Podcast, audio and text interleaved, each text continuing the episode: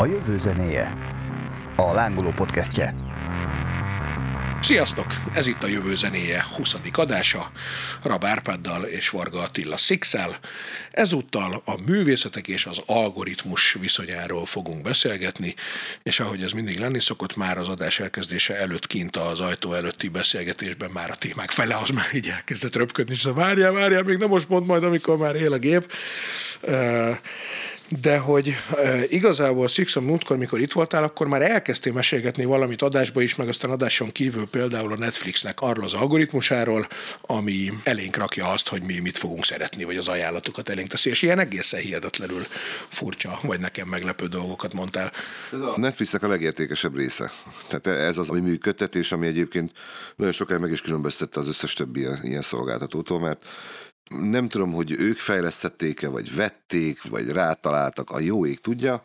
A lényeg az, hogy volt Párizsban egy olyan 4-5-6 évvel ezelőtt körülbelül, akkor még itthon még nem volt Netflix, rá egy évre indult el itthon, egy ilyen európai jamboree, ahol a szokásos ilyen sajtóesemény sorozatoknak ott voltak a főszereplői, lehetett velük interjúzni, stb.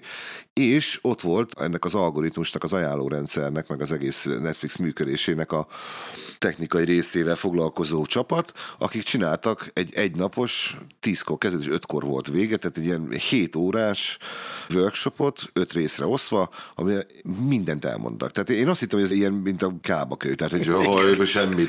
Hát van egy ilyen algoritmus, de hát mi se tudjuk, hogy az tulajdonképpen mi az, csak mondjuk, hogy algoritmus. Én egyébként tényleg kurvára nem tudom mi az, de mindegy. És bár mindenre válaszoltak. És elmondták, az egész úgy indul, hogy elképesztő mennyiségű tartalom van fönt, ezt valahogy klasszifikálni kell, meg, ahogy a könyvtárba is bemész, és nem az, hogy be van öntve a könyvben, nem találod meg, hanem valahogy ezt ugye be kell rendezni, katalogizálni kell, stb. Aztán utána az ember elé kell rakni. Ebben a nagy truvája az az, hogy ők körülbelül egy olyan, akkor még 2000-ről beszéltek, 2000 ízléscsoportot határoztak meg világszerte, a felhasználóknak akkor 250 millió profil, tehát nem felhasználó, 100 millió vagy 120 millió előfizetés és 250 millió profilról beszéltek, tehát minden előfizetés 2 profilt vettek, és ebből a 250 millióból raktak össze egy olyan 2000 ízlés csoportot, azokat az embereket, akik hasonló dolgokat néznek, mert azt vették észre, hogy az utolsó körig teljesen mindegy, hogy Venezuelában, Magyarországon, vagy Kínában van az adott ember, vagy inkább Koreában, bizonyos embereknek az ízlése megegyezik, és akkor ezeket a csoportokat, ezt a 2000 csoportot kezdték el felturbózni, ezeket kezdték el ilyen alapnak venni. Emellett van a házon belül a Netflixnél egy csoport, amelynek az a dolga, hogy minden egyes tartalmat, ami felkerül a Netflixre, az első perctől az utolsóig végignézi, és tegeli minden momentumot. Egy elképesztően kiterjedt ilyen taglistáról van szó, akkor azt mondták, hogy nem tudják megmondani, hogy pontosan hány, de egy olyan 10 és 15 ezer tag környékén van a dolog, a kombinációkkal együtt, és akkor ilyenek vannak, hogy van egy jelenet, amiben mondjuk, mit tudom én, nyitó jelenet az az, hogy egy szőkenő megjelenik, a kezébe egy fegyver, és valakit leüt. Akkor ez akciófilm, női, erős női karakter, szőkenői karakter, fegyver, verekedés, erőszak, stb. Tehát rögtön egy momentum, az már 6 tag, vagy 7. És ezeket szépen minden egyes percét ellátják egy ilyennel a tartalomnak, amit azután agregálnak szépen, és elkezdik nézni, hogy oké, hogyha valaki megnézett egy olyan filmet, amiben egy szőkenő egy pisztollyal kiirtott egy falut, mi volt az, amit utána megnézett? Mi volt az, amit előtte megnézett? Mi volt az, amit egy héttel ezelőtt nézett, mi volt az, amit egy hónappal, milyen összevetéseket lehet, milyen korrelációk vannak esetleg, hol vannak közös meccéspontok, és ennek alapján kapott meg a saját személyre szabott ajánlórendszeredet, ugyanis amit te látsz a Netflixen, amit Árpi lát, amit én látok, az kurvára nem ugyanaz. Ennek a szofisztikáltabb változata az, hogy figyelik azt is, hogy az ember mire kattint rá, tehát ő tudja, hogy én meg akarom nézni az akciófilmet, de nem biztos, hogy az az indexkép, amivel kirakta, az pont eltalálja az én ízlésemet. Ezért azt is figyelik, hogy milyen indexképek azok, amikre egyből ráklikkel az ember. Figyelik a számítógépen a hőtérképet, az az első számú dolog, igen, hogy az egérre hova, merre megy az ember. Komolyan. Abszolút. Az első számú túl. Komolyan? Nagyon-nagyon fontos. Jó. Vagy hát, hogy jó, vagy nem, azt nem tudom, de izgalmas. És gondolkodás nélkül lecserélik az indexképet, hogyha úgy veszik észre, hogy mit tennék, hogy odarakták nekem azt az akciófilmet, amit nekem meg kéne nézni, de nem néztem meg, akkor kapok helyette másik indexképet, hát ha azzal már el tudja nekem adni. Ezt mondtad is, ugye, hogy a tetszés szerinti sorozatnak vagy filmnek van, vagy 50 különböző. Attól függően, hogy ezeknek az ízléscsoportoknak megfelelően van, amelyből kevesebb, van, amelyből több, és akkor ehhez még vedd hozzá a gyerekeket. Mert ugye van a kids is, ami egy kicsivel másabban működik, legalábbis remélem, de a film ízlését nagyon jól eltalálják. Tehát a Netflix az mindig pontosan azt, amit Benedek nézni akar, azt neki odarakja elsőként. És tényleg 10-ből 10-szer eltalálják az újdonságok közül, hogy mi az, amit neki oda kell rakni. Hihetetlenül fejlett dolog. Az, hogy ez mennyire, hogy is mondjam, ijesztő, szerintem nagyon valahol, mert hogy mit tudom én, van valami gép, a fekete doboza meg többet tud rólam, mint én magam. Én próbáltam átvágni egyébként. Csináltam egy női profilt, amiben mondom, akkor most egy női filmeket fogok csinálni, és egy ideig működött is, de aztán utána az ember önkéntelenül rákattint bizonyos dolgokra, amitől megborul az egész dolog, és a rendszer nem hülye, és rájön, hogy ez ugyanaz a gyökér. És rögtön visszakaptam az akciófilmeimet, pedig én romantikába indultam el.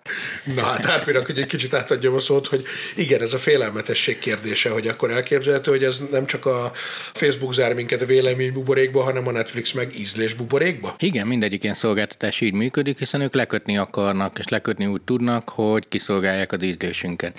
Én félelmetesnek ezt nem tartom, hát többet tud rólam, oké, tök sokat dolgozik rajta, tehát hogy rendben van. Itt két kritika szokta élni, most mikor ilyen e-bizniszt tanítunk, akkor ugye pont ez a lényeg, hogy kössük le. És ezzel nem csak az a cél, hogy azt adjuk el, ami nekünk van, hanem az is, hogy ne lásson más. Tehát az egyik probléma ezzel az, hogy konzerválom az ízlését. Tehát lehet, hogy néha jó lenne más filmet is megnézni, egyszerűen azért, hogy lásson más, de nem fog, mert kiismert, és azt nyújtja. A másik probléma ezzel az, hogy oké, nagyon ismer, sokkal jobban ismer, mint amekkora választék. Tehát, hogy akkor tudja lerakni a pont azt a filmet, ami hogyha van is olyan film. És minél szofisztikáltabb az ízlésem, annál inkább zavarba jön, mert hogy én szeretem nem tudom, mondjak egy extrémet, olyan ázsiai filmeket, ahol felhőkarcolók tetejéről leugranak, az viszonylag sok, már nem ismerek olyan ázsiai filmet, ahol ne ugranának le felhőkarcolóba.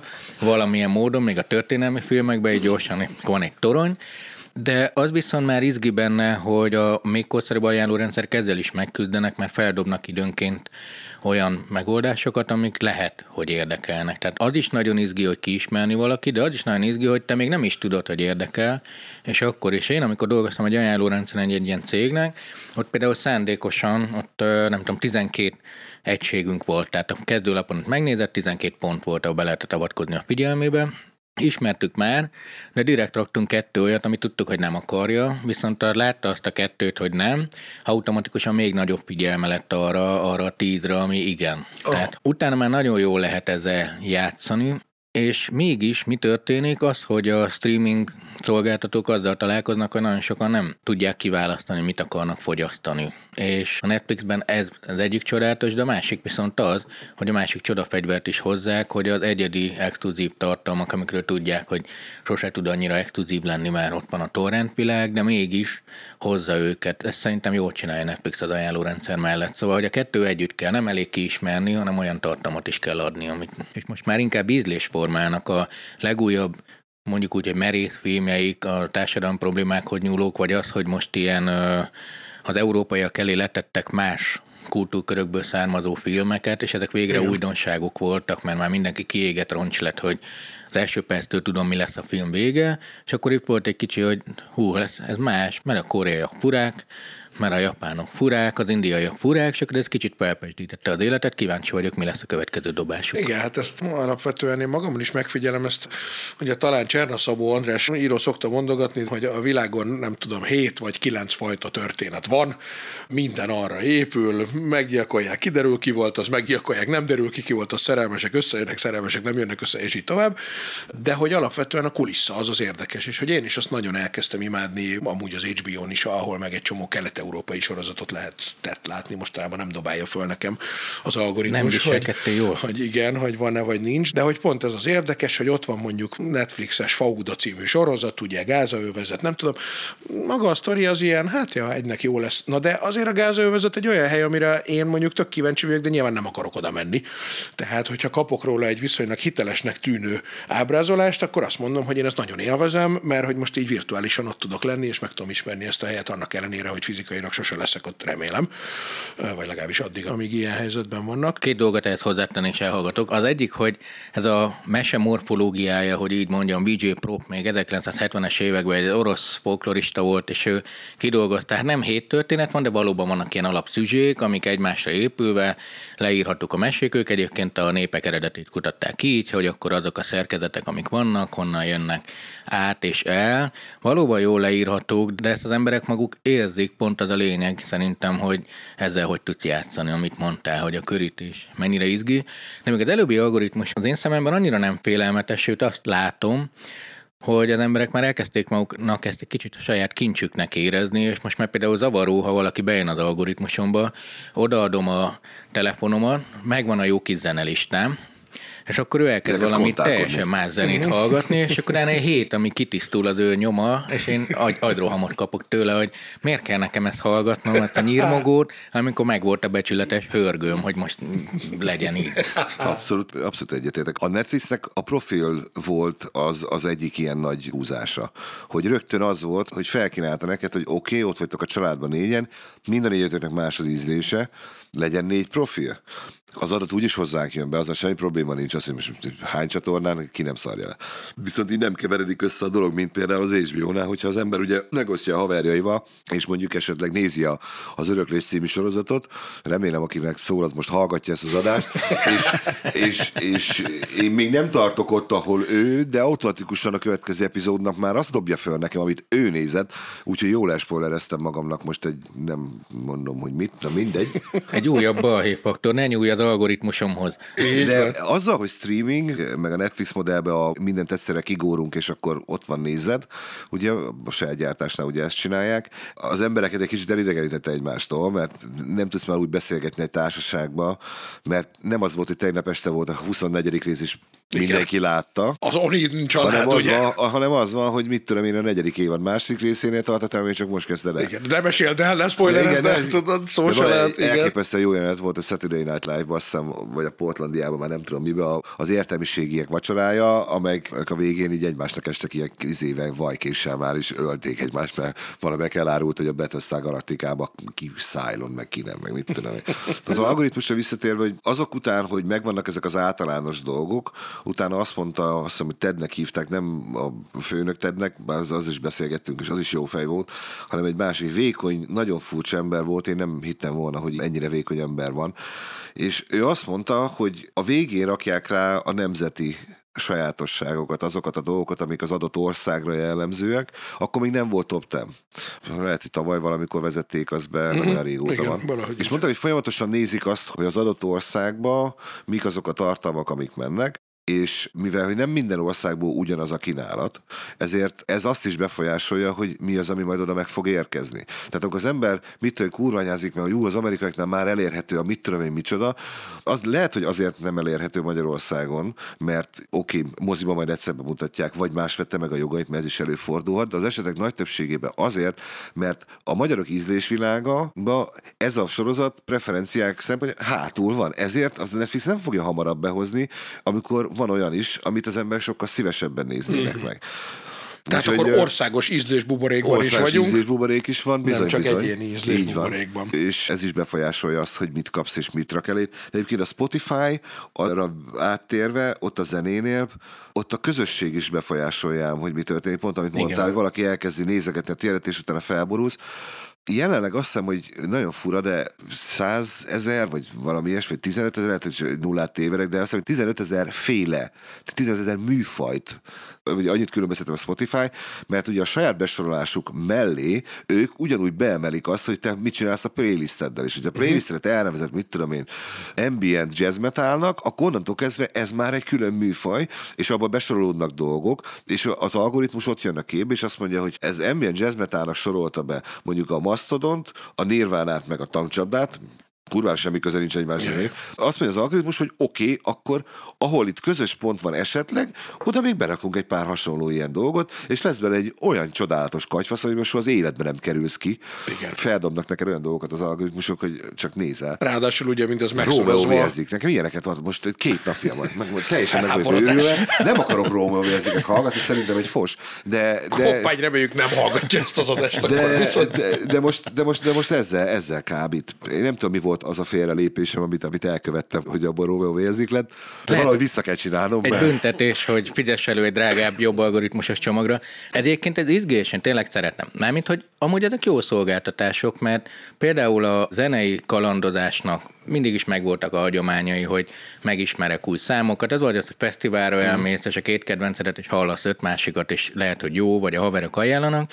Most azért bedobnak tényleg olyanokat, hogy ez tényleg jó és izgi. Tehát, hogy ez egy szolgáltatás, csak mondom, nem mindegy, hogy mit nem látsz. Amivel nem nagyon tudnak mit kezdeni, és nem azért nem tudnak mit kezdeni, mert nem elég okosak, hanem nem tudnak onnan adatot gyűjteni, az, hogy az élethelyzetekhez hogy passzolják hozzá. Mert például a zenénél is van, hogy na én most valami nagyon keményet hallgatnék, már nem tudom, rossz kedvű vagyok, vagy fáradt, vagy egyszerűen táncolni szeretnék az erkélyen mindenki bánatára, vagy most valami érzelmeset már éppen. De ez még inkább a filmeknél probléma, mert hogy van az a filmnézés, amikor direkt úgy indítom el, hogy tudom, hogy a háttérbe zörögjön valami, de én dolgozok, úgyhogy olyan filmet indítok el, amit tudom, hogy nem tudom, egy egyszerű akciófilm, ahol elég néha oda néznem, hogy dögös a csaj, meg nagy a fegyver, de van, amit meg tényleg szeretnék nézni. Viszont mind a kettőt elindítom, ő meg azt érzékeli, mind a kettő lefut. Ha be tudná gyűjteni a geolokációs adataimat, nem a munkahelyi adataimat, akkor még pontosabban tudna lőni. Nyilván szeretnék megszerezni. Igen, azt akartam mondani, hogy de befogja, nem? Előbb-utóbb. Vásárolnak is adatokat, de befogja azért, mert például nagyon sokat elmond rólunk akkor is az, hogyha ezeket okos eszközökön, tehát hogyha a tableten vagy telefonon fogyatjuk, akkor viszont onnan körülbelül 50-60 adat jön. Igen, márpedig hát ugye azt gondolom, hogy mindenki, akinek van egy okos tévé vagy okosított tévéje, egy Google, hogy mi is az a mindegy, már van otthon, de nem tudom. Chromecast, ja. Igen, tehát hogy én is csak telefonról nézek gyakorlatilag bármit, nyilván a tévén, de hogy a telefonon indítgatom, nem nyitom ki azért a laptopot. Ezt egyébként más is csinál, tehát az HBO az nem csinálja ilyen szofisztikáltan ezek szerint, de mondjuk Amazon vagy más szolgáltatóknál is hasonlóan. Amazon is csinálja, igen, abszolút. Ott az a baj, hogy a magyar kínálata nem nagyon lehet lemérni ennek a működését, mert nem igazán nagy. Tehát igaz, hogy 900 forintba kerül, de hát ennyi pénzért ennyi jár elv alapján. Például a Bosnak a 7. évadát még mindig nem tették elérhetővé, amit én nagyon szégyellek, és nem szégyellek, hanem ideges vagyok. Sérelmezem, pontosan. Ez egy kicsit ilyen feldolgozó beszélgetés. De várjál, sérelmezem és szégyellem is, mert kénytelen voltam letölteni torrentet, mint az állatok. Tehát én leszoktam a torrentezésről. Engem a streaming szolgáltatók teljesen leszoktattak. Szerintem ezzel mindannyian így vagyunk, nem? Én is az idejét se tudom már, hogy most vadásszak valami izé, és akkor lehet, hogy nem olyan jó, és akkor csúszik a hang, meg a kép. Persze. Engem idegesít, és akkor ilyenkor persze meg lehet csinálni, hogy VPN, meg angliai bankkártya, és akkor úgy fizeted elő, és akkor megkapod. De... Igen, de hát azért ez nekünk átlag embereknek veled szemben már ennyit biztos nem fog érni. De nekem sem. De még úgyse jön össze. Amit én művelek az utolsó streaming szolgáltató a Disney Plus-szal, hogy elő tudjak fizetni komolyan, tehát nem igaz, hogy térden csúszok, hogy fizethessek nekik. De nem sikerült? Nem sikerült, pedig én már az összes VPN szolgáltatón keresztül, sőt külföldön, most voltam nemrég Londonban, és onnan is rámentem, de nagyon szofisztikált a rendszerük, mert x idő után kidob.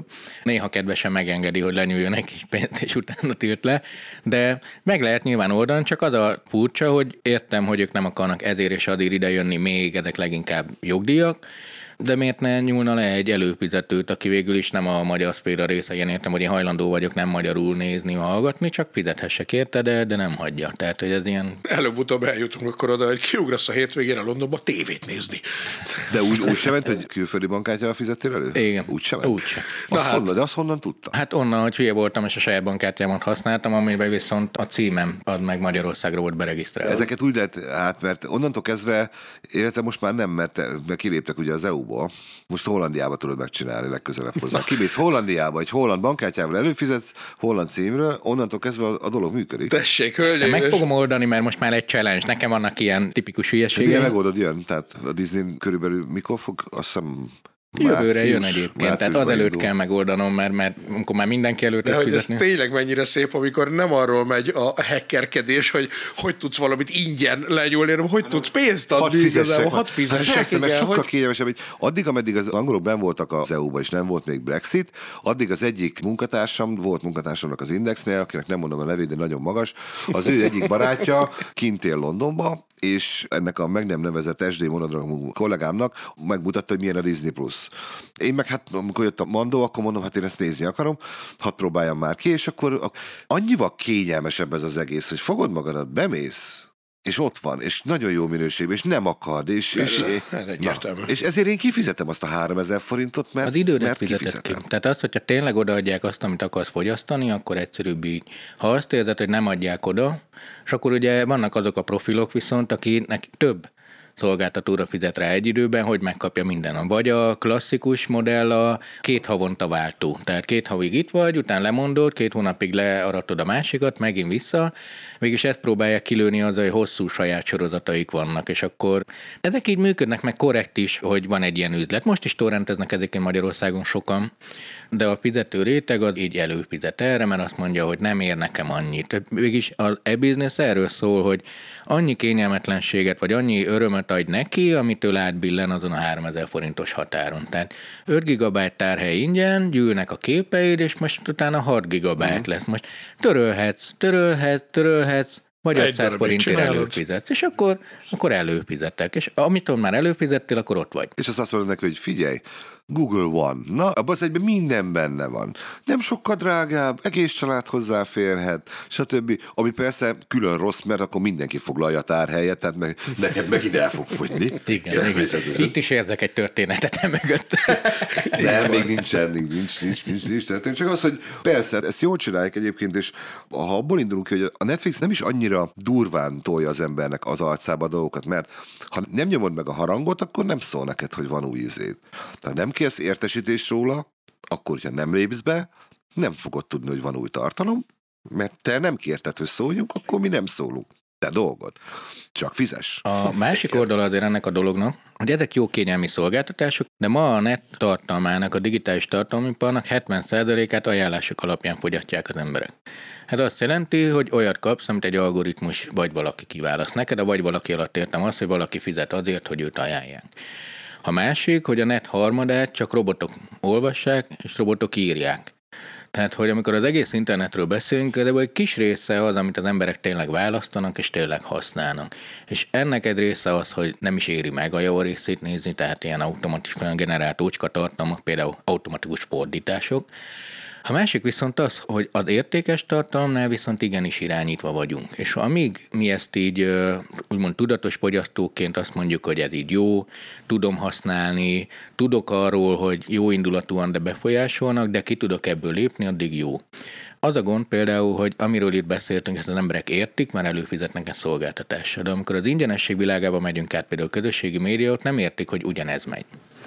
Tehát azok a buborékok láthatatlanak. Ezek a buborékok láthatóak, mert egy aktív cselekvésed van, előfizetsz és fogyasztod. Igen. Na de akkor, ha már az előbb azt mondtad, hogy a netnek az 1/3 robotok írják, ez már önmagában is nagyon érdekes, mert hogy kanyarodjunk át arra részére, hogy de ezeket a tartalmakat, amiket fogyasztunk, elő is kell állítani. És hát az algoritmusoknak most már ebbe is, meg a robotoknak, meg a gépeknek egyre inkább nagyobb százaléka van. Amikor azt mondod, hogy az 1/3 a netnek robotok írják, vagy gépek, akkor az alatt mit értesz? Többféle változata van, de a vagy legszebb, ami legjobban izgatja az embereket, az az, hogy újságcikkeket, híreket, felugró alkalmazásokat, tehát megadott, hogy miről írjon cikket, vagy milyen összefoglaló alapján írjon cikket. A leíratozás az ma már automatikusan működik több nyelvről, a leíratozásból egy rezümékészítés automatikusan. Bocsánat, a leíratozás az azt jelenti, hogy meghallgatja az élő szöveget és írott szöveget csinál belőle? Igen, és most már magyar nyelven is jól működnek, 2 jó szolgáltató is van Magyarországon, és most pont nemrég egy konferencia kötetet sikerült úgy kb. 2 nap alatt megírni. Ezek a konferenciák ugye maguk módján vérforróan izgalmas események, és van jó is. Ez egy műfaj, konferencia kötet, amivel ilyen mondjuk úgy, hogy olcsó publikációt lehet jutni, mert egyszer elmondtad, aztán majd fél év, 1 év múlva megjelenik egy vaskos kötet.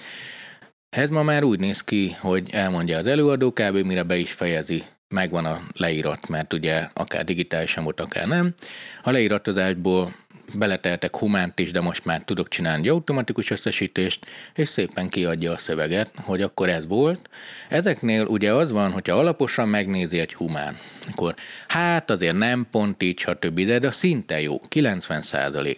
És a net legtöbb tartalmánál 90% bőven elég, mert ezeket nem fogják 10-szer elolvasni, csak egyszer olvassák el, vagy a felét olvassák el, vagy átfutnak rajta. És ez nyilván viszont silányítja a tartalmat, mert lehet, az például, hogy az előadó mit akart igazán mondani, azt nem, ő leiratozza, kivonja.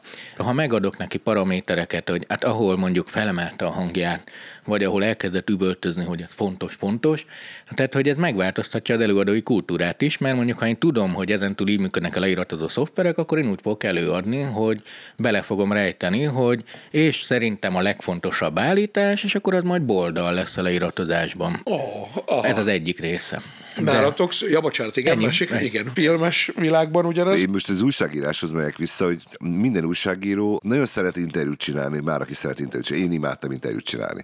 Nagyon jó volt. Beszélgetek vele, mint ha különös, hogyha érdekes emberről van szó. És aztán hazamész, és előveszed, és leírod. Na most, hogyha magyar az illető, akkor könnyebb. Egy fokkal. Ha angol nyelvű az interjú, akkor ugyebár az is van, hogy meghallgatod, és akkor eleve fordítod is ugyebár, mert azért akkora barom nincsen senki, hogy először legépeli angolul, és aztán utána csinálja meg belőle a cikket, de azért az nehezebb. Ennél időt rablóbb dolog a főtkerekségen nincsen. Gyűlöletes. Bárkit, bármikor hajlandó vagyok megfizetni, bármilyen összeggel, csak csinálja meg helyettem. Én úgy örültem neki, amikor megjelentek először ezek a szoftverek, amikor tulajdonképpen, tehát annyira az angol szöveget azzal meg tudod birkózni, csak legalább annyival beljebb voltam, hogy ott volt, meg volt, és de magyar nyelven nagyon sokszor nem tudnak megbirkózni jól, a zajok nagyon-nagyon, ha nem túl jó minőségű a felvétel, stb. Én Kínonban volt olyan is, hogy már inkább diktáltam. Tehát hallgattam az egyiket, a rossz minőségűt, és utána a telefonba meg diktáltam bele, amit hallottam, hogy abból majd lesz a cikk, és leírja, de ott is, és pont, nagybetű, nem teljesen jó még a dolog, de nagyon jó haladunk afele, hogy tökéletes. Egy angol nyelven valahogy egyszerűbb egyébként a dolog. Több az adatuk. Tehát több beszélgetés van rögzítve, mert hogy így fejlesztjük a mesterséges intelligenciát. Az egyik az, hogy levelezünk, csetelünk, stb. A másik az, hogy vannak szomorú arcú indiaiak, akik pötyögik be a tegeket a filmek mögé, vagy a szövegek mögé. De ez tényleg jó, azért jó, mert az interjú műfaja nem utolsó sorban ezért kezdett kihalni, mert egy egyórás interjúnál van bruttó 6 óra munkád, ami vérforralóan rossz, és utána még lehet egy kreatív, amikor megírod a cikket belőle, hogy az interjú miért volt jó. De miatt a 6 óra miatt mi történik? Inkább vagy nem írok jó interjút, vagy nem csinálom, hanem csinálok egy strapamentesebben. De ugyanígy... Vagy valaki fog és fejből ír egyet. Tehát, még egyszerűbb. Ismerünk ilyeneket is a pályán. A tények nem kötik meg a kezedet, és a kreativitásod határtalan. De most egy szakmáról beszélünk, akik gépeltek. Ők leöli. Akkor van egy másik szakma, amiből azért a hazai újságírás javarészei a jó ideje, ami mondjuk úgy, hogy idegen nyelvű cikkek magyarra fordítása.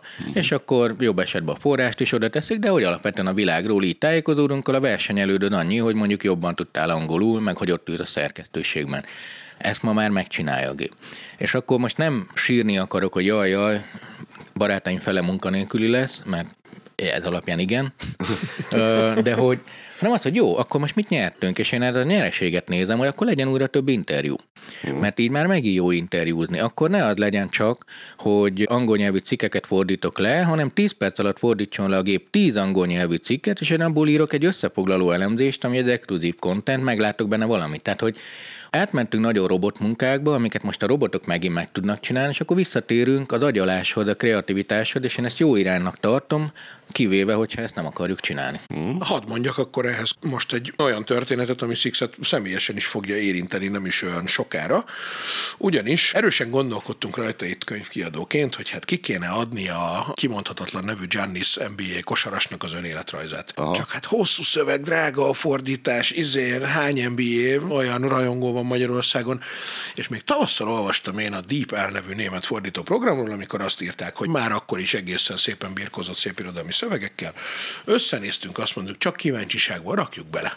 És az van, hogy kidobott egy olyan fordítást ez a szoftver, amit még nem lehet neki adni, természetesen, vagy hát nem tudom mennyire természetesen még nem, de egy közepesen rossz fordító, ezt már leadná egyébként, mint munka. Ez a DeepL. Ez a DeepL, és ezt azért mondom neked egyébként, mert hogy nyilván a nagyon veretes szépirodalmi szövegnél ez nem igaz, de ugye akkor itt most be is jelenthetjük hivatalosan, hogy te, aki egyébként fordítani fogod a Nikki Sixxnek a First 21 című könyvét, ami magyarul is megjelenik majd jövőre, hogy én azt gondolom, hogy ez például neked már egy olyan óriási segítség lesz, mert hogy én aztán elkezdtem ezt így szerkezgetni, és gyakorlatilag azt láttam, hogy egyfelől más a szerkesztési munkája ennek, mint egy rendes fordításnak, mert hogy azt csinálja most ebben a pillanatban a fordítóprogram, hogy tök akkurátusan megcsinál mindent. Néha félreért egy apróságot, ez oké, de hát ez benne van a pakliba, viszont amit ő még nem tud megcsinálni, az az, hogy a mondathatárokat azt nem változtatja meg, a részmondathatáratokat se változtatja meg, hogyha az van, hogy te egy tök másik mondatot tennél oda, ami egyébként a szavak egyáltalán nem egyeznek az eredetivel, de valamiért az a magyarba az értelmét jobban fogja a bekezdésnek erősíteni, ezeket még nem tudja. És azért egy másik fajta munkát igényel, de mindenképpen azért levesz az időből, meg az energiából, csak egy kicsit másképpen kell csinálni. És ugye itt az első körben ez nyilván minden műfordítónak egy ilyen rémálomnak hangozhat, hogy úristen, és ha most itt tart, akkor egy év múlva majd hol fog már tartani, és ehhez képest aztán az egész könyvkiadás, hogy megy el a levesbe, mert az egyébként így lesz, de ugye ott is jön majd az előfizetéses modell, amikor már csak lehúzott, hogy milyen nyelven szeretnék olvasni. Legalább az én könyvemet adjátok még ki, addig ne szűnjön. De itt is pont a nyereség dolog jön elő, mert hogy innentől azt lehet mondani, hogy oké, de hogy most egy csomószor az a korlátja annak, hogy valami megjelenjen magyarul, hogy oké, de ez drága lesz lefordítatni, és lehet, hogy megvenné 600 ember, de az már nem elég ahhoz, vagy az még pont nem elég ahhoz.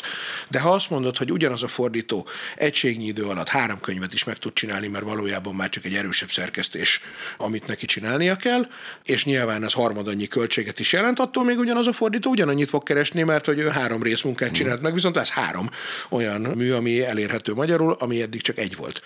Úgyhogy én ennél a részénél nem félek, itt majd az lesz egy nagy kérdés egyébként, hogy vajon van-e tehát az, hogy ez a 80-90%, amit mondtak, hogy ideig elviszi, ez nagyjából itt is látszik, de hogy azt az utolsó 10-et megugrani, azt megfogja az vajon? Nagyon nehéz. Az utolsó 10% megugrása különbözteti meg az élvezhető feliratot a mi a faszom eztől. Le lehet fordítani bármit, nem csak a Lingmanex, mit tudom, több ilyen szóval. Én a DeepL-t használtam egyébként, és oktatható.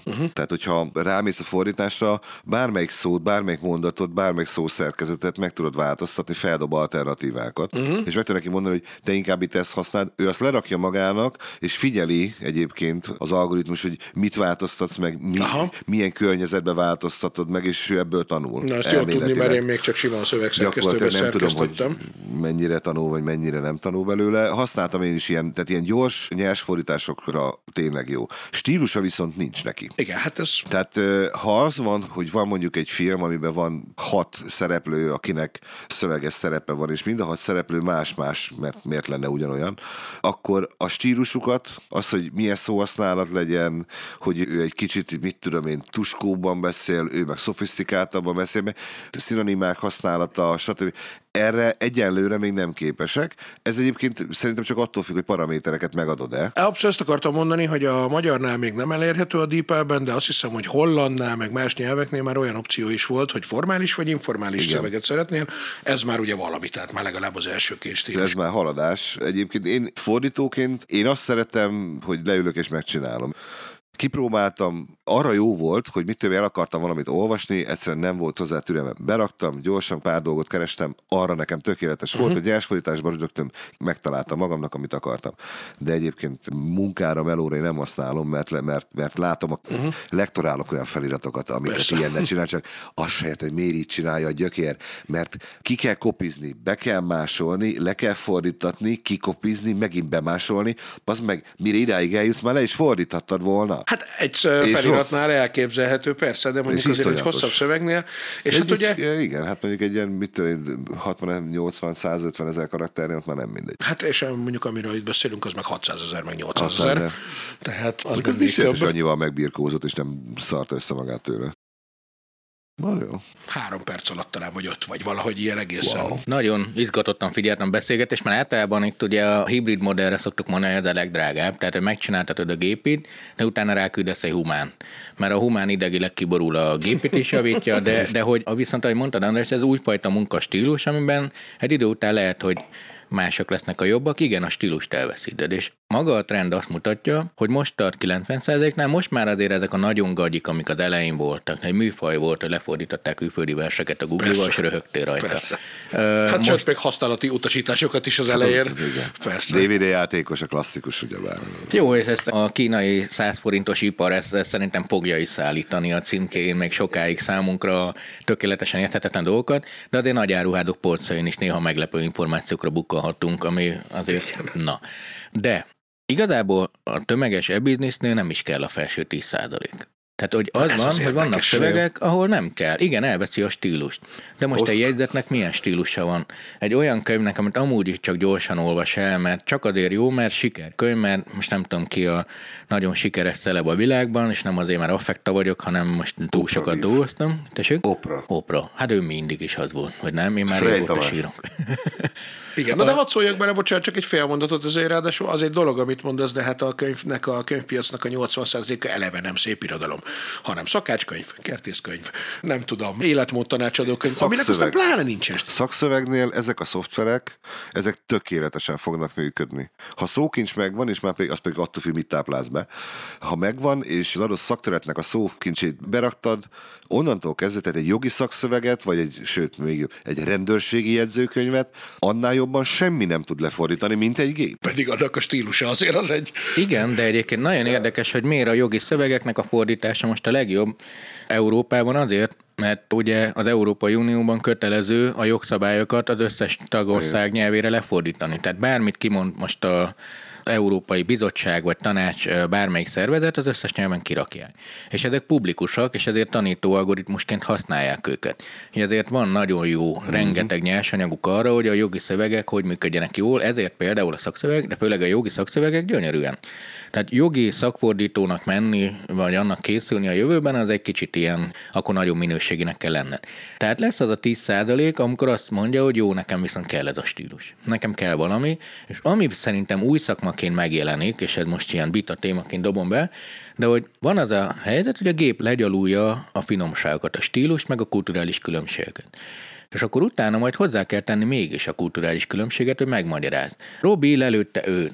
És hát miért izgi? Azért, mert Robi erdély, a másik meg román, vagy szerb, vagy valami, és akkor az amerikai olvasó, hogy a magyar könyvet tudja majd olvasni, de kell hozzá majd egy jegyzet, hogy tesó, ez ezért érdekes. Igen. És lehet, hogy a fordításnak a műfaját alakul egy ilyen narratív, vagy ilyen storytellingé, hogy ez most ez a mondat azért volt izgi. Ha e-bookokat olvasol, és mondjuk a Kindle-on olvasol e-bookot, ott azért rengeteg jegyzet van. És vannak önök, amiket eleve úgy, pontosan emiatt úgy jönnek ki, hogy megvannak azok a kulturális utalások benne, hogy ez most egyébként nem írtuk bele a szövegbe, mert hosszú lett volna, de itt van 4 oldal, ezt olvasd el hozzá, és akkor megérted, hogy miért szúrta le. És ezek jelenleg is megvannak, és ez biztos ember csinálja, és nem gép, legalábbis szerintem. Igen, és hogyha attól félünk, hogy jó, a fordítás részét elviszik, de a fordítót úgy definiáljuk, és szerintem a jó fordítót úgy definiáljuk, hogy nem egyszerű fordítógép, hanem kulturális tudatásadási csatorna, akkor a szerepe változik meg megint csak. Ez abszolút így van, hát nem véletlen, hogy azért a jó fordítóknak előbb-utóbb saját könyvük is lesz, tehát hogy azért az egy viszonylag sokszor előforduló, mondjuk Barna Imrét mondjuk itt az utolsó időben, hogy fordított Doyenből, aztán utána maga is szép irodalmi szerző lesz, hiszen nyilván akinek az egyikhez van tehetsége, annak azért a másikhoz is kell, hogy legyen valamennyire. És igen? A mesterséges intelligencia jutott még eszembe, hogy amit beszéltünk még odakint, hogy zenéről beszéltünk, Spotify, meg az ilyen személyre szabott ajánló. Igen, na de még a készítéséről annak sem, meg a film készítéséről, tehát most jönne az. Ugye az üzleti része, mert azért ennek van üzleti felhasználása is. Tehát az, hogy kifizetek 3000 forintot havonta a Spotify-ért, az is üzlet, csak kicsi. Az viszont, amikor arról van szó, hogy a tartalomgyártásba mit tud csinálni egy algoritmus, vagy egy mesterséges intelligenciát, hogy tud a tartalomgyártásba felhasználni, az azért már egy teljesen más tiszt. És ugye itt lehet arra gondolni, amikor a deepfake, amikor a főnökömet, akit mondjuk nem szeretek, a fejét rávarázsolom a hölgynek a fejére, és hátulról egy úriemberrel meghágattatom, és azt mondom, hogy hát nézzétek meg, én csak találtam ezt a felvételt, hát nem is tudtam, hogy ő ilyet csinál. És ennek a szofisztikáltabb változata az, amikor úgy meg tudják már csinálni, hogy a hang is stimmeljen hozzá, mert már vannak olyan hangszintetizáló algoritmusok, amik ha megfelelő mennyiségű alapanyagot adsz nekik, akkor abból megcsinálják neked az adott illetőnek a hangját. Így van, és ugye itt most már szinkron is tud csinálni egy izraeli cég egyébként. Erről beszéltünk, igen, és már egyik adásban is beszéltünk még nyáron erről, de azt most is fel kell hozni, hogy igen, ott van az a pont, amikor most egy izraeli cég, aztán nyilván onnantól majd bárki más is gondolom, meg fogja tudni csinálni, hogy az ő licenszükkel, vagy nem tudom, ez hogy működik igazából. Úgy működik a dolog egyébként, hogy elmagyarázták, hogy minden attól függ, hogy mekkora a minta. Na most a mintához meg az kell, hogy az illető vagy beleegyezzen, hogy ezt felhasználják, most tegyük fel, Al Pacino. Érted? Nem vagyok benne biztos, hogy Al Pacino örülne neki, hogyha ez történne, de lehet, hogy azt mondja, figyelj, az meg jó van, akkor mit tudom én, ennyibe kerül. Tehát mondok egy összeget, egy ilyen kerekebb számot, sok nullával, és akkor onnantól kezdve azt csináltok az én hangommal, igen, a karakteremmel. Igen, és hogy akkor én fogok spanyolul beszélni, mondjuk az még lehet, hogy még tud is, de németül biztos, hogy nem, és akkor Pacino hangján németül beszélni, mennyire kurva jó lesz majd, vagy magyarul, egyébként ez zseniális, vagy azt mondja, hogy nem. Na most, hogyha nem, akkor ugye már ott vannak a szabadon felhasználható, mindenki számára hozzáférhető rövid, hogyha van-e belőle elég, hogy abból én megcsináljam azt, hogy még az engedélye nélkül. Ez hát egyébként teljesen új jogszabályokat. Abszolút, de hogy most hirtelen... Felvet, mert persze, és ez hát az is az eszemültött, hogy... mit kezdeni? Ellopta a hangomat. Igen, meg hogy lesz azonosítva. Tehát amikor azt mondom, hogy oké, akkor a Al Pacino hangját betáplálom a gépbe, azt nyilván a equalizer, vagy akármi szétszedi a megfelelő hercenként a megfelelő dolgokat odarakja, és én azt mondom, hogy mint egy új lenyomatból, akkor most 3 megváltoztatok, amit éppen, hogy alig lehet hallani, akkor hogy dönti el az a bíróság, hogy ez most az Al Pacino hangja, vagy csak egy hang, ami kísértetiesen hasonlít Al Pacinoira. Ice Baby, ugyebár csak egy fél hang volt a különbség, és azzal úszta meg a pert a Vanilla Ice, mert nem teljesen ugyanaz, mint igen. Ez tényleg komoly probléma, és társadalomtudósként nyilván erre mondom azt mindig, hogy komoly bizalmi válság elé nézünk az interneten, mert ugye ezt már real-time is lehet csinálni, tehát már az az élmény, hogy most kamerázzák, ha nem tudom, kuwaiti háborút, tehát igaz, mert azért mégiscsak most megy a film, nem? De akkor minek higgyek, és ennek van különféle társadalomtudományi implikációja, de visszatérve az üzlethez, itt nem véletlen, hogy ezek főleg a politikában félnek nagyon a deepfake-től, mert ugye ami a közszereplőt tesz, illetve a szerepléseik, amiért róluk végtelen sok anyag van, és igazából a deepfake-nek most a 100%-os dolgairól beszélünk, bár nem tudom, hogy a főnöködnél mekkora esély van arra, hogy azt az aktust létrehozza, amit felvázoltál, de azért az igazán becsapós dolgok azok, amikor 5-10%-ot változtatsz az igazságon. Tehát nem az egészet, hanem mondjuk beszél egy neves politikus, de egyik szám helyett egy másikat teszel oda. Vagy az egyik termék helyett egy másikat, és akkor nem tudod. A piac most arra készül, hogy már ugye annyira személyre szabottan kapjuk a reklámokat, hogy ezeket az adatokat, amiket például a Netflix így gyűjt, hogy a reklámok sem ugyanazok majd, amit látunk, hanem mindig van egy jó nő ugye a reklámban, de most mindenkinek egy saját jó nője lesz. Vagy olyan hangszínnel mondja el. És a hangszín azért érdekes egyébként, mert alábecsüljük, tehát a szem van a fókuszban, és mindent úgy gondolunk, hogy most már a szemünkkel érzékelünk, de nem, mert az illatok meg a hangokkal nagyon jól lehet tudat alatt befolyásolni. És a hang meghódítása ezért érdekes, szóval üzletileg nagyon izgi, meg egy csomó melót elvégez, de félelmetesnek nem tartom. Jelen pillanatban most úgy vannak, hogy le lehet csekkolni. Leellenőrzöd, és ki tudod mutatni, hogy ez deepfake. Most még ott tartunk, hamarosan azért nem, mert nem fogjuk tudni, mi volt az eredeti. De tudod, ez olyan, hogy leül egy szakértőbrigád, megfizeted, és mondjuk egy hónap múlva jelentkeznek, hogy hát tesó, ez tévedés, vagy hónap. Ki emlékszik, egy hónap alatt egy embernek a karrierét tönkre teszik el, és felejted meg. Hét alatt. Igen.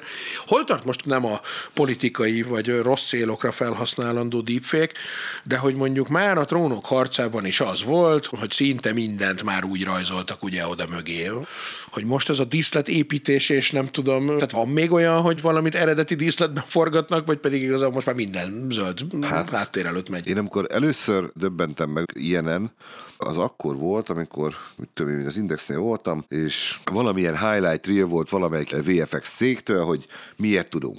És volt benne 3 olyan jelenet, amit én vissza is tekertem, mondom, hogy ezt nem hiszem el, hogy ez tényleg bírósági épület, stb., külső felvétel, mennek fel az emberek a lépcsőn. Amit láttam, a valóság az volt, hogy egy ember ment föl 2 darab lépcsőfokon, zöld háttér előtt. És ebből volt az, hogy 6 ember ment, oszlopcsarnok, 8 vagy 10 fok. Mi a pöcs? Tehát ez egy Law and Order epizód, tehát semmi izé. Tehát már olyan helyeken is, mert az, hogy oké, sárkány, CGI. Legalábbis remélem. Nem akkor baj. Ne borítsák ki. Ja, tudom, igen, vannak akik ilyenkor azért Mikulás, CGI, rendben van. De az meg az, hogy egy ajtó, ami hát van, tehát most megfordul a kamerát, odamész, de akkor elkezdem gondolkozni, de az a jelenet, hogy bemész egy ajtón, akkor meg kell találni a megfelelő ajtót, vagy legyártatni, vagy megcsinálni a díszletet, vagy a szomszédomnak az ajtaja pont jó, és ő adja $1000, jó, akkor menjünk oda, a teljes tábba, catering, a sztárnak, ahogy is hívjákja, bevilágítani, áram, stb., és csak felvettük azt, hogy kinyitja az ajtót a paraszt. Tehát ez még, ez egyszerűen nincs értelme. Tehát a CGI-sok is drágák, nem? Drágának, de már annyira fejlett és annyira gyorsan fejlődik, hogy vannak olyan CGI cégek, amik ugyanazt nyújtják, mint amit nyújtanak mondjuk a Getty-nek a kreatív fotóbázis, adatbázisa, nem az aktuális fotó, hanem az ilyen stock fotóbázis. Kismillió van, és te azt fogod magadat, és meg tudod vásárolni azt a VFX-et, hogy jó, nekem kell egy iroda belső, el akarom benne helyezni a csávót, leszállítják olyan formátumban, ami akarod, töredékén annak, amit. Ez ma reggeli, 10 óra. Csinálok egy feliratot, egy sorozatot, amit nem nevezhetek meg. Az a jelenet, hogy a faszi ül, telefonál, vágunk, New Yorkból visszavágunk, ül a fasz az irodába és telefonál. És kék háttér előtt van, mert az a kópia, amelyeken dolgozom, abban a trükkök még nincsenek készen. És trükk van az iroda, ahol ül. Tehát ő ül egy asztal előtt, amelyiken van egy telefon, mögötte full kék háttér. Utána 2 jelenettel később ugyanez van másik szögből, ott már berakták mögé. És így jössz, hogy bazd meg. És mögötte van egy teljes iroda, amit úgy hogy elképzelsz, hogy mit tudom én, ablak, meg szekrény van, meg mit tudom én, meg mögötte zsivaj, meg emberek mászkálnak. Full CGI ez egész. Semmi nem volt ott belőle, azért, mert egyszerűbb. Figyelj, gyere be, Noah, felveszünk azt, hogy telefonálsz. Jó, leül, oké, megcsinál, szevasz, 3 perc volt, kész. Egyszerűen költséghatékonyabb ezt megcsinálni, mint egy díszletet építeni, vagy valamit. Tehát azt, amit megcsinálunk, hogy a keresztanyúnak, meg a drága örökösöknek, a barbaráik megcsináltak, megépítették a falut. Konkrétan. Tehát lementek, és csináltak egy falut 14 házzal. Mindegyik házba be lehet menni, vannak benne bútorok, nem ilyen Potemkin falu az egész, hanem valóban meg van csinálva. Uh-huh. Ennek már túl sok értelme nincsen, mert... Jó, de ennek van egy olyan része, hogy nyilván akkor most már a színészeket is egyszerűbb bedigizni, és whatever, és... Tudok olyan tévés producert, aki azt mondta, hogy számlálja vissza, és vágja a centit, hogy eljussunk odáig, hogy soha többet ne kelljen ezeknek a... elnézést, most idézek faszopóknak, a sirámait hallgatnom, bazd meg, befogom, azt enter. Jogos, ez az egyik. A másik, ez hogy... szó szerint így hangzott el. Mennyire időtállóak szerinted ezek a cégék? Mert én hallottam egy ilyen irányvonalat, vagy olvastam, hogy jó, de a hagyományos díszletek még azért jobbak, mert az időtállóbbak mégis a filmek, ha így készülnek, még a CGI lehet, hogy nem tudom, 5 év múlva már racsin néz ki, de kinézi meg 5 év múlva a filmet. Hát egyrészt, másrészt most de Csillagok háborúja. Ha nem... Vigyázz. Ha nem 4K-s tévén nézed, már pedig bolond vagy, ha azon nézed, akkor nem veszed észre, vagy lehet, hogy csak én vagyok hülye. De én még mindig azt látom, hogy a Halálcsillag felszínén ott mennek. Az ott van, az egy ágyú. Az nem egy ekkora műanyag basz, hanem az egy ágyú. Rendesen meg van csinálva. Igen. Jól néz ki. De most legyen inkább akkor szárnyas fejvadász. A Blade Runnernek a trükkjei ma megállják a helyüket gondolkodás nélkül. Ha ügyes vagy, kreatív vagy, van szemed, és van víziód, és mondjuk úgy hívnak, hogy Ridley Scott, és van olyan melletted, egy olyan művészstáb, amelyik meg tudja csinálni azt, amit akarsz, akkor az megállja a helyét szerintem 50 év múlva is. Viszont pont nagyon jó, hogy a csillhábot hoztad, csak azért tréfából mondtam a vigyáz, de hát ugye lelki középpont. Hát de hogy... szent trilógiában én nem viccelek. De például ott az utólagos első 3 résznek, tehát a valódi 1-2-3-asnak, ott a cégén látszik szerintem, igen, hogy cégéi. Tehát időtállóban 4-5-6-os, mint az 1-2-3-as. is. De ott nem CGI volt, hanem ott praktikus effektek voltak, hiszen nem volt még CGI, illetve az első rész alatt semmi. Ott meg kellett építeni a modelleket effektíve. Ugyebár ott nem nagyon tudtak más csinálni. Igen, hát ott leugranak az zöld háttérről a dolgok. Az egy kicsit pály, mert időnként ugye megnézem naponta nyilván a trilógiát, de hogy na jó. Ezek de... hány éves dolgok, amikről beszélünk? Ugye nyilván az eredeti a csillag, azt tudod, igen, azok 20. Tehát már az is 20 pedig, hát ez is mintha tegnap lett volna, amikor jaj, lesz folytatása. De annak a gyereknek, aki most kap rá mondjuk a science fiction filmekről, és tegyük fel, hogy az első film, amit megnéz, mert mit az jött szembe, az az új Blade Runner, vagy a Dune, ami beszalsz, annyira jól néz ki. Ha annak a gyereknek utána megmutatod a Klónok támadását, hát, hogy erre... azt mondja, hogy ne hülyeskedj, mert tök béna. És sajnos igaza van. Igen. Hát, hogy erre reflektáljak, ugye zenei példát hozva, elkezdődött a gyerekeim zenei nevelése, ami azt jelenti, hogy ők nevelnek engem, tehát én nem mutatok nekik semmit, ők viszont már elkezdték mutogatni a itt-ott látott dolgokat, és elém került Dua Lipa, gondoltam, hogy tök jó, hát akkor meghallgattam, mert mégiscsak, hogy Sziget na már és? Volt is headliner, tök korrekt diszkó, semmi, átlagos diszkó. Ja, de hogy pont az volt az érdekes, hogy mondom, de jó, akkor diszkó, akkor elkezdek egy kicsit visszafele is hallgatni, előveszek egy-két régit, előveszek egy Sofia Alice Baxtert, aztán utána egy Shert, aztán megyünk vissza, nem tudom. És hogy nem odáig azért Bakara. Nem, de mondjuk egy 74-es az eredeti Lady Marmalade, amit valami sorozatban volt, a Michael Douglas-es Netflix-es sorozatban éneklik, és akkor az úgy előkerült. És hogy tényleg az van, hogy egy mész vissza, bár a 70-es éveknél, ez zavaró kezd lenni az, hogy ott még természetes ritmusban énekelnek, és a gép nem húzza 100 másodpercre oda azt a dolgot, ahova kell. Sőt, ott még ugye a hangszerek is természetes, tehát, hogy mondjuk a 25-30 évvel ezelőttinél valószínűleg a alapot azt már a gép valahogy összepakolta, ott már volt, 90-es évek vége fele talán, 2000-es évek elején, azért ott akkor már biztos volt Pro Tools, meg ilyenek, de az éneken még azért annyira sokat nem kellett vagdalni feltétlenül. 40-50 évvel ezelőtt még minden szalagon volt, akkor még konkrétan ollóval vágták ugye a zenei producerek is a zenei szalagokat, tehát nyilván nem húzták ki a dolgot ilyen nagyon pontosra. Ma viszont automatikusan tényleg atomóra ezred másodperc pontossággal, és zavaró egy picit. Tehát nyilván el tudsz tőle vonatkozni, de hozzászoktál ahhoz a tűpontossághoz, ami gyakorlatilag 15 éve már minden az, hogy amikor egy picit lötyög, és olyan emberi lesz tőle, akkor már így azt érzed, hogy igen, nem tudod megmondani, hogy miért. A másik, amit megfigyeltem, hogy a popszámoknál az alapokban, a dobalapban, meg abban az egy-két minimál hangszerben, ami ott van, leginkább basszus, egyre kevesebb a hang. Még egy 20 évvel ezelőtti groove az még úgy nézett ki, hogy volt lábdobpergő, valami cín, nem tudom, addig most már mondjuk a Dua Lipa aktuális sláger alatt van egy darab lábdob, meg valami kapirgálás, de az az egy darab lábdob az úgy szól, hogy hiába nem tudom, 2 másodpercenként egyszer szólal csak meg, de olyan feszes lesz, és olyan húzása lesz tőle mégis, hogy azt valahogy úgy összerakják egy olyan hangkarakterre, hogy gyakorlatilag így húz magaddal az egész, holott 2 másodpercenként egyszer szólal meg. Olyan fura, hogy nekem, ha már itt tartunk, én valamely nap hallgattam meg a Long Live Rock'n'Roll Rainbow albumot, és Bakelitről. Hát az a dobhang, ami ott volt a Cozy Powell-nél. Én azt annyira imádom, azt a klasszikus nézed, hogy áll föl a szőr akkor. Hát, mert hallom a dobtestet, mit tudom én, más. Most is állati jól szólnak a modellem ezeken a lábdobok, de nekem az olyan lélegző, élő valami persze, volt. Olyan... Na jó, de hát tudod, hogy a modern lemezeken már csak maximum a dobos iránti jó indulatból történik dobolás, tehát hogy az most már csak azért van, mert hogy érezze magáénak a dobos is, de hát ez szó szerint, tehát hogy ez mondjuk a mi utolsó lemezünknél is az volt, hogy Zolikán föl akarod, hát azért jó lenne, jó persze dobott föl csak azért, hogy de hát már régkész volt minden. Tehát, de nem muszáj. Egyáltalán, hogy nem muszáj, hanem ez szó szerint így meg is tudod beszélni, hogy persze azért dobolt föl, mert hogyha beleraksz 3 olyan díszítést, amit igazából a gép azt nem rakott oda magától, akkor mégiscsak a te saját kezed munkája is. A programozást ő megcsinálja, tehát attól még az az ő keze munkája lesz, csak hogy akkor mégis azt is érezni fogod benne, hogy ott te szó szerint a jobb kezeddel oda csaptál arra a kínai cínre. Ettől nem lesz jobb, meg nem fog jobban szólni, csak van ez a kis érzelmi töltet mondjuk benne, de hát nagyjából ennyi értelme. Ilyenkor lehet még gondolni, hogy egyébként csinálj nyugodtan, de hát tudod, a drága stúdióidő, Zolikám, sietni kéne. Csak akkor csinálj meg, Ha egyből fölmegy, tehát itt már nincs idő arra, hogy hat szóval. Vagy nem csinálod meg inkább otthon egyedül, vagy végül is akkor...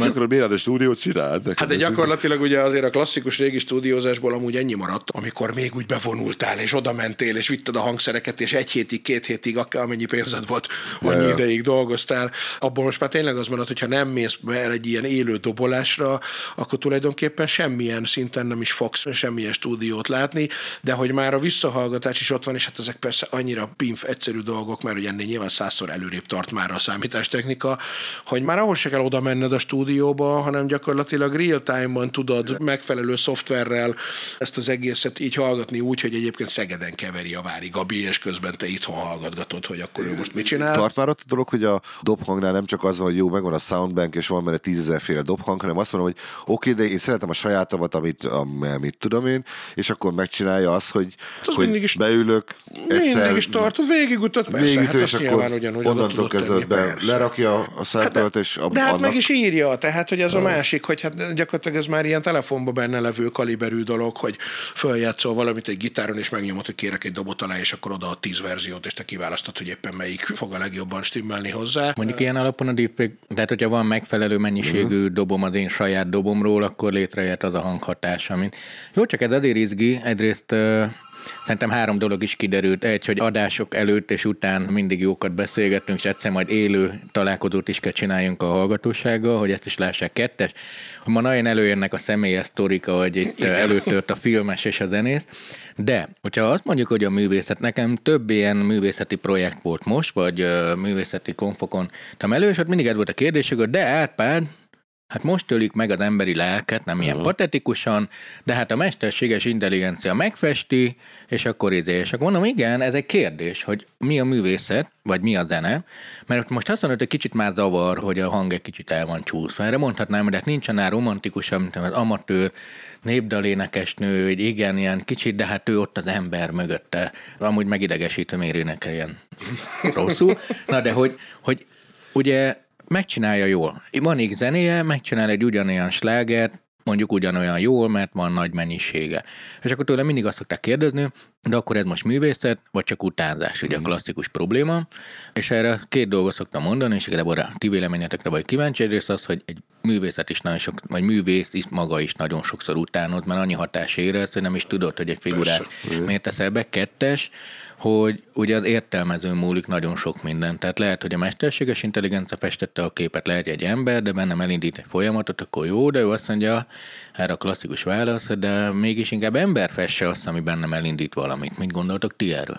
Én mindig azt szoktam erre mondani, hogy semmi probléma nincs azzal sem, hogy a gép előbb-utóbb tud tökéletesen ugyanolyat csinálni, mint te vagy én, mert lehet, hogy olyat tud csinálni, de azt nem tudja csinálni, mert ami az én fejemben van, azt nyilván én tudom. Csak az lehet, hogy nem lesz jobb, nem lesz színvonalasabb, semmi nem lesz, de én mindig el tudom mondani, hogy azt én írtam azt a néhány sort, és bár biztos tudna a gép előbb-utóbb már Vörös András szöveggenerátort is csinálni, és megcsinálni egyébként még jobb és értelmesebb szöveget, mint én.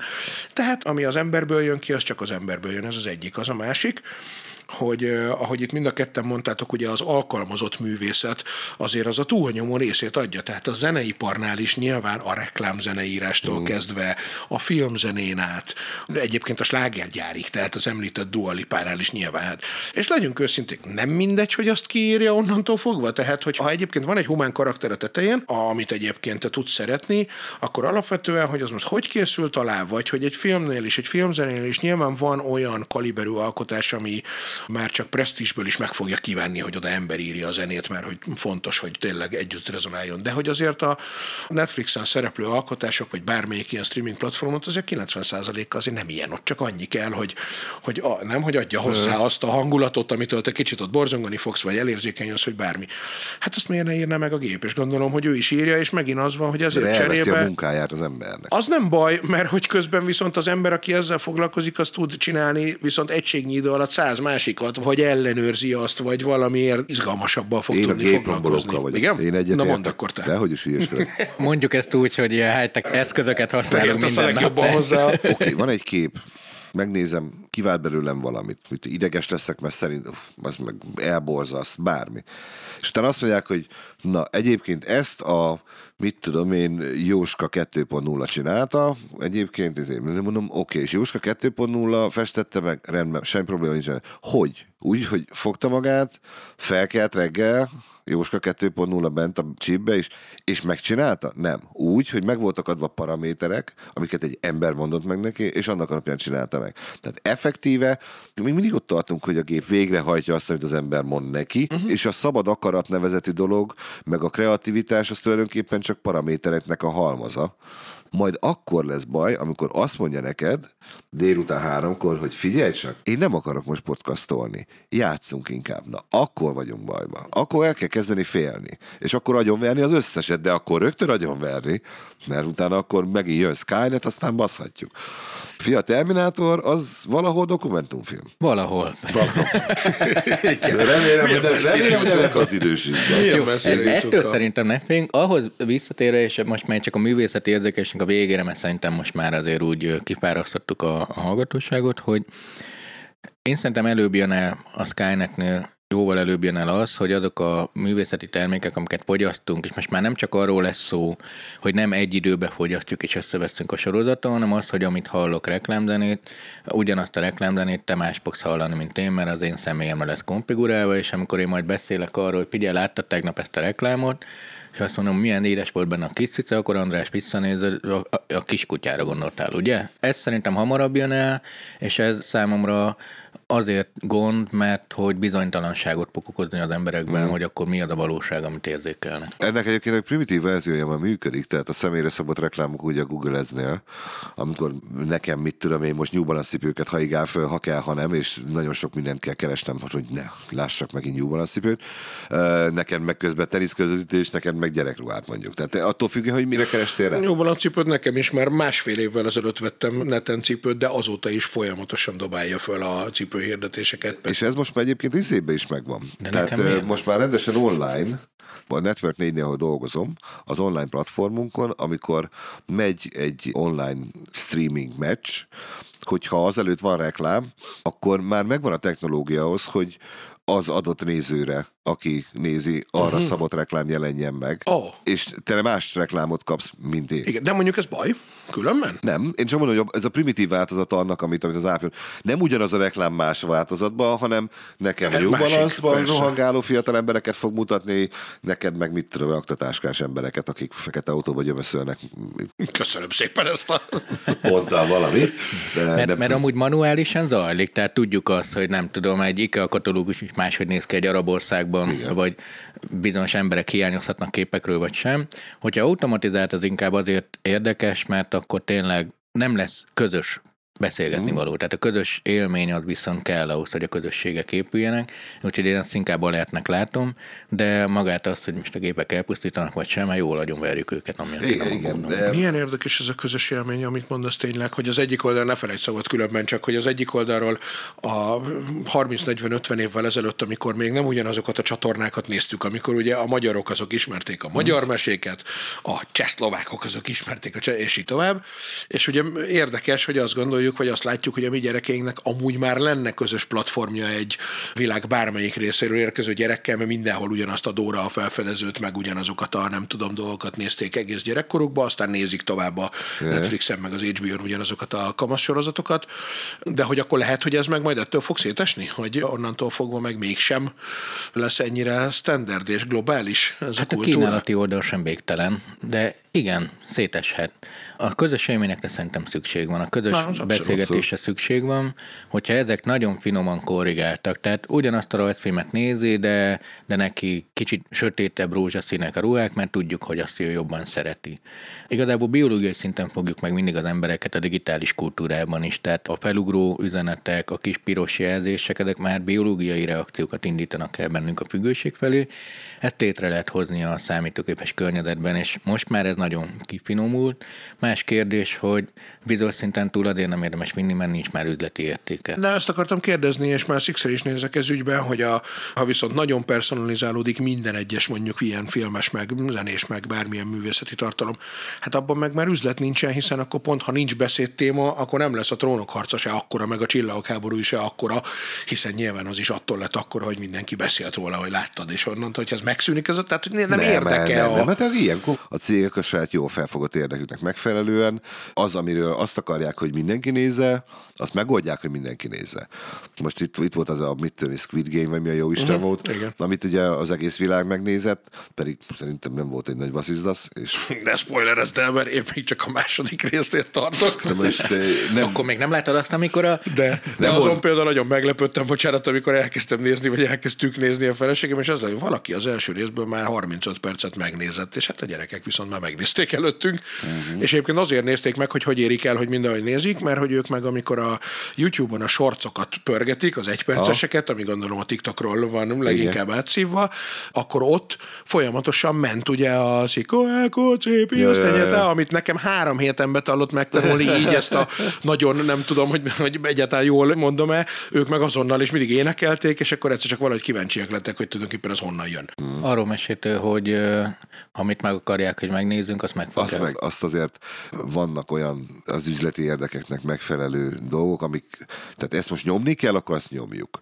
Tehát na de hát ez fontos az is, hogy akkor ugyanaz legyen benne egy koreai, meg egy magyar számára is, hogy, vagy legalább minden magyar számára ugyanaz lenne, hogy tudjunk róla beszélni, hogy és az első évad, vagy első részben, az, amikor... Az ugyanaz is lesz, az ugyanaz is lesz. Tehát azt nem fogják szerintem personalizálni annyira, nem fogják kivenni mondjuk az abortáló fekete nőket a filmekből Lengyelországba, csak azért, mert abban az országban nem nagyon szeretik se a feketéket, se az abortuszt, ugyebár, mert hogyha az a filmnek egy szerves része, akkor az, hogy a filmet nem mutatják be, az egy megint más kérdés. Persze. Az, hogy megvágják esetleg a filmet, és máshogy mutatják be, vagy mit tudom én, kicsit finomítanak rajta, az oké, de fundamentálisan, tehát az odáig szerintem azért messze vezet az út, amíg azt mondja az algoritmus, hogy én tudom, hogy ez a csávó azt szereti, amikor valaki benyit az ajtón, rögtön elő valakit, és akkor ezért most a keresztapába berakunk valami olyan jelenetet mesterségesen, hogy amikor belé forog egy szabába, rögtön elő valakit. Mert egyébként lehet ezzel játszani, az összes olyan próbálkozás, amikor az embernek választási lehetőséget ad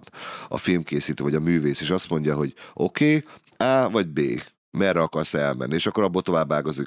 Az eddig mind megbukott. Igen. Erről egyébként beszéltünk is itt pont együtt valamelyik adásban, hogy a Black Mirrornak a megfeladás az egyetlen, amit nem néztem meg én sem. Azért bukik meg. Mert akkor mindegyiket végig akarnám nézni, és tudom, hogy annyi időm meg nem lesz, hogy az összes kombinációt kipróbáljam. Ha filmet akarok csinálni, elmegyek filmet csinálni. Én meg akarok nézni egy történetet, amit elmesélnek nekem. És utána, hogy tetszett, nem.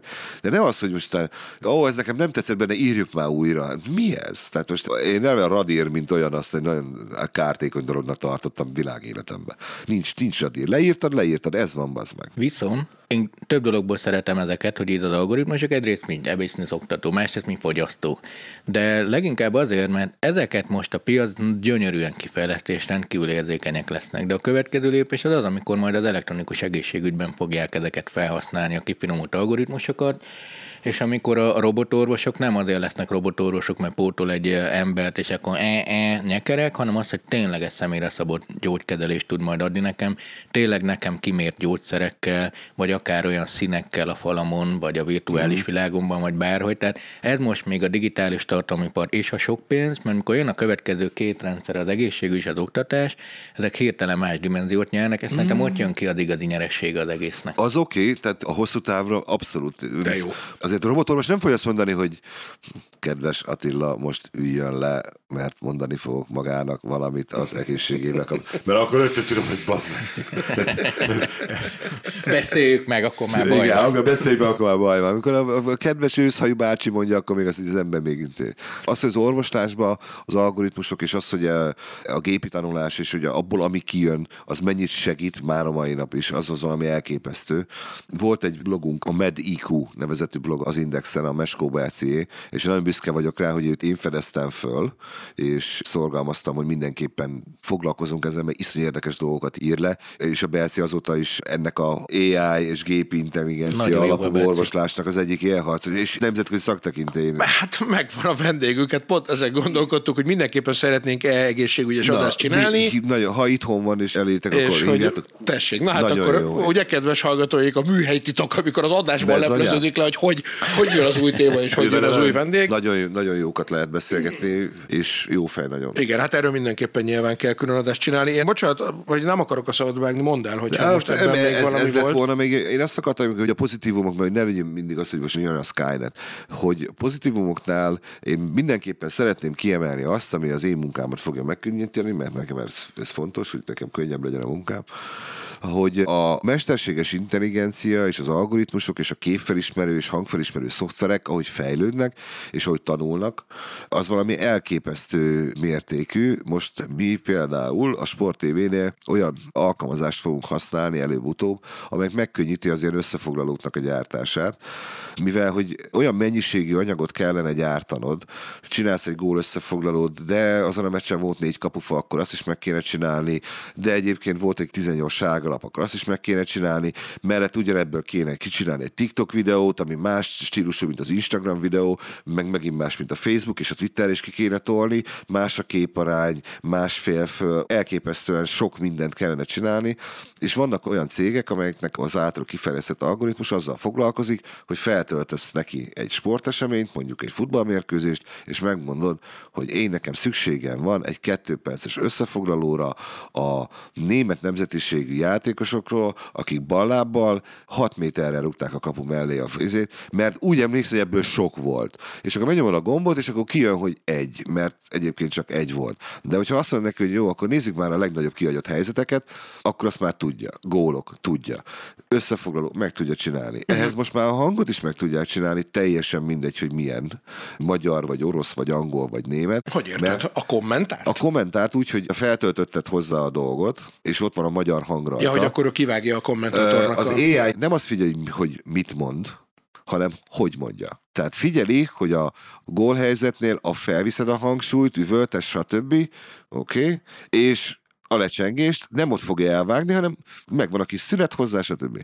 Plusz figyeli a közönség, tehát az atmoszférát is, mert lehet csak ideges a kommentátor, a közönség viszont nem, akkor igen. Az nem fontos. Ugorhatunk tovább, itt a konferenciánál akartam egyébként erre ráfordulni, csak aztán másfele mentünk, hogy ez aktívan a mai nap rendesen így itt is működik, és ezt így csinálják meg. És akkor meg visszakérdezett az izraeli cégnek, mert ez is izraeli cég, hogy tulajdonos, amikor beszélgetünk, hogy szerintem mindenki tud oroszul, japánul, dehogy is. Nem. A szoftver azt figyeli, hogy beszélsz. Nagyon sok minta van, minél több minta van, és azért örülnek, hogyha minél több nyelven töltődik fel anyagba, annál nemzetközi beszélés. Elképesztő gyorsan csinál jó minőségű olyan anyagot, amit utána fogod magad is ki tudsz tolni. A vágók ennek nem örülnek. Na jó, de hát a vágó is, mert hogy azt akartam mondani, hogy lezárásként akkor megint elmondhatjuk tulajdonképpen, hogy a gép az nem a kreativitást veszi el előled, hanem csak azokat a rabszolgamunkákat, amiket egyébként se szerettél, és hát jó esetben a vágó akkor tud olyanokat vágni, ami viszont, amiben tényleg igazán örömét leli. Így van, ennél szebben én se tudtam volna mondani. Ez a legjobb végszó ever szerintem, hogy a vágó tud olyan dolgot vágni, amiben az örömét leli. Szolgálati közlemény. Ez a dolog Citrom, koktélba, bikinis lányok társaságában. Addig, amíg egy AI, illetve technológia nem tartott, hogy ezt a munkakörülményt biztosítsa nekem, addig teljesen tévúton jár. Köszönöm a figyelmet! Ennél jobb mondat egyébként a Laid Back zenekar Bécerman című számának, ugyebár az az egy sora, de Bécerman is baking bread, tehát a kegyeres süt. Tökéletes, nagyon szépen köszönjük, és az igazság, hogy miután én még az NFT-ről is szerettem volna beszélni, az most már másodszor nem sikerült, nem kezdjük most el, hanem csinálunk majd további adást, ami művészetek és mesterséges intelligencia és kibervilágról fog szólni. Találkozunk jövő héten is, sziasztok! Sziasztok! Sziasztok! Ez volt a Jövő zenéje.